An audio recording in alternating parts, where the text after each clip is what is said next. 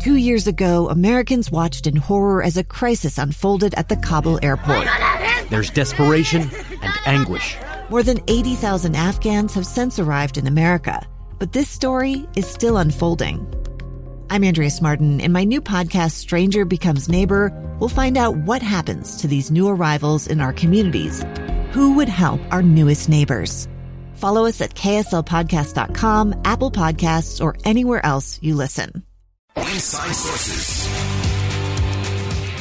Welcome back, everyone. Final segment of Inside Sources here on KSL News Radio today. Great to be with you. I am Boyd Matheson, opinion editor at the Deseret News. And uh, if you've been following us through the hour today, uh, we've been uh, referencing the uh, podcast I did with uh, Robert Putnam.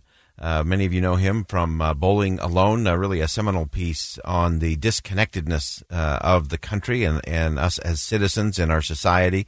And a great event happening down at the Wheatley Institution at BYU with Robert Putnam and with his uh, co-author on the book Upswing, uh, Shaylyn Romney Garrett. And, uh, you know, so much time has been uh, focused on just how divided we are as a society, you know, debating all the principles, the issues that create conflict, everything that goes on there. And it's really interesting. Uh, in my conversation, you can listen to the podcast at Therefore What. We've got it on our Facebook page as well. Uh, you can listen to our conversation from yesterday. And it was interesting that Robert Putnam says that Utah has a, an advantage, a distinct advantage. And so I wanted to dive into that just a, a, little bit as we close out the program today.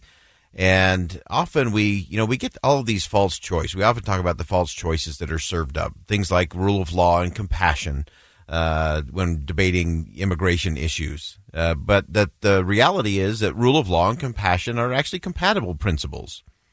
Uh, and so in my conversation with Robert Putnam, uh, we got into this area of of rugged individualism and compassionate communitarianism are actually compatible principles.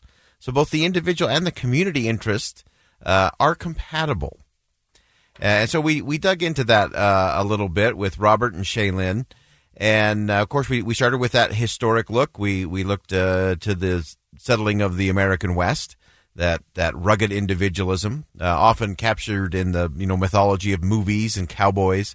Uh, but that's not really the only way that the the frontier was opened up.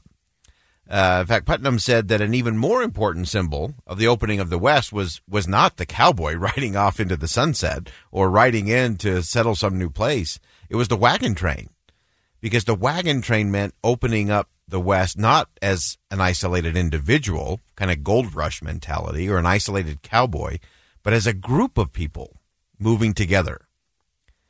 Uh, we've all uh, read and know about Alexis de Tocqueville, a brilliant French observer, came to uh, to the Americas in the 1830s, uh, and he wrote back to those who uh, read his work in France and other parts of Europe uh, at how amazing America was, and part of the secret sauce, so to speak, of America was this forming of associations that he saw.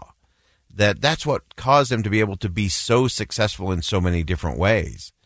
And uh, so, so Putnam also recognized that Tocqueville uh, was the one who actually coined the phrase individualism. Uh, he invented that individualism. And so he was aware that you have both this rugged individual and this idea of community, and that in America, those things come together. And so, setting aside the false choice of self interest versus community interest, uh, Putnam said it this way. He, he uh, framed it from Tocqueville's perspective and, and what he used to really reconcile the two halves of the American culture self interest uh, and, and community interest. And Tocqueville said it this way he said, self interest, rightly understood. Self interest, rightly understood. And I love that.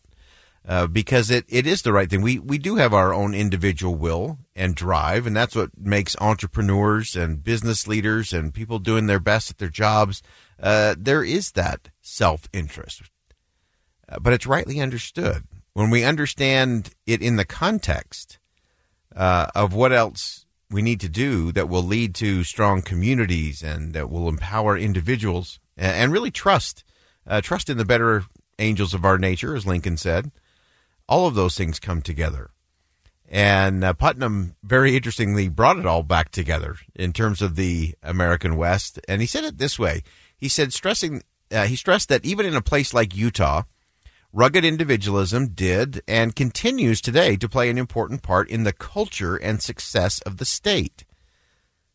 But then Putnam concluded in our interview, he said, What's most distinctive about Utah?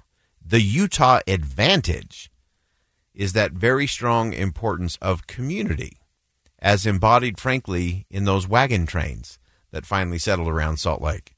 Uh, and so I, I, love that compare and contrast the self interest and the communitarian interest serving to strengthen society in, in really meaningful ways. Balancing those two uh, is always a test, and it seems to be the tug and pull of history is going from very individual focused uh, to a very we focused, uh, and how that tends to uh, to ebb and flow.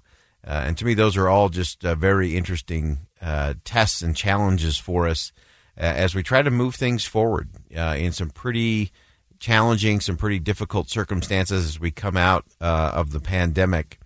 Uh, one of the things that I uh, connected the dots with uh, after my conversation with Robert Putnam and, and Shaylyn Romney Garrett uh, is this idea of a fellow traveler.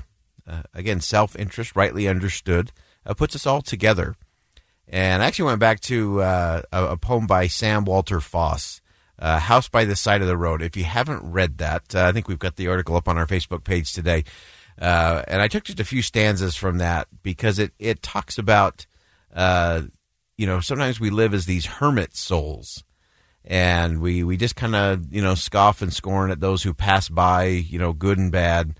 Uh, but then, then the real focus uh, is to live in a house by the side of the road and be a friend uh, be a friend to man, be a friend to all people. Uh, and to me, that's always the test. The narcissism, division, polarization, isolation, uh, all of those things are a cancer, not only to the individual soul, but it kills co- cohesive societies. And our, our future depends on setting aside cynicism and scorn and contempt and really connecting with our fellow travelers. Uh, each of us can pursue our own version of the American dream, to be sure. And we can be a true friend to all who pass by. So, rugged individualism and compassionate communitarianism are compatible American principles. Think about it. I'm Boyd Matheson, opinion editor at the Deseret News. Thanks for joining us on Inside Sources today. And as always, as you go out into the world, make sure you see something that inspires, say something that uplifts, and do something today that'll make a difference. I'm Dave Cawley investigative journalist and host of the podcast Cold. In October of 1985, a woman named Sheree Warren left work at a busy Salt Lake City office to meet her estranged husband at a downtown auto dealership. She never made it home. Sheree's car surfaced weeks later in Las Vegas. In the parking lot of a hotel casino. No one knows how it got there. Strange. It was strange. Both Sheree's estranged husband and her boyfriend raised suspicion for investigators. I kind of thought that he might have done something. But no arrests were ever made. In Cold Season 3, we dig into double lives, make new connections in the case, and examine the difficulty raised by reasonable doubt. We want answers just as much as anyone else. They have creeps like that now, too, so nothing's changed. That's the new Cold Season 3 The Search for Sheree, now available anywhere you get your podcasts.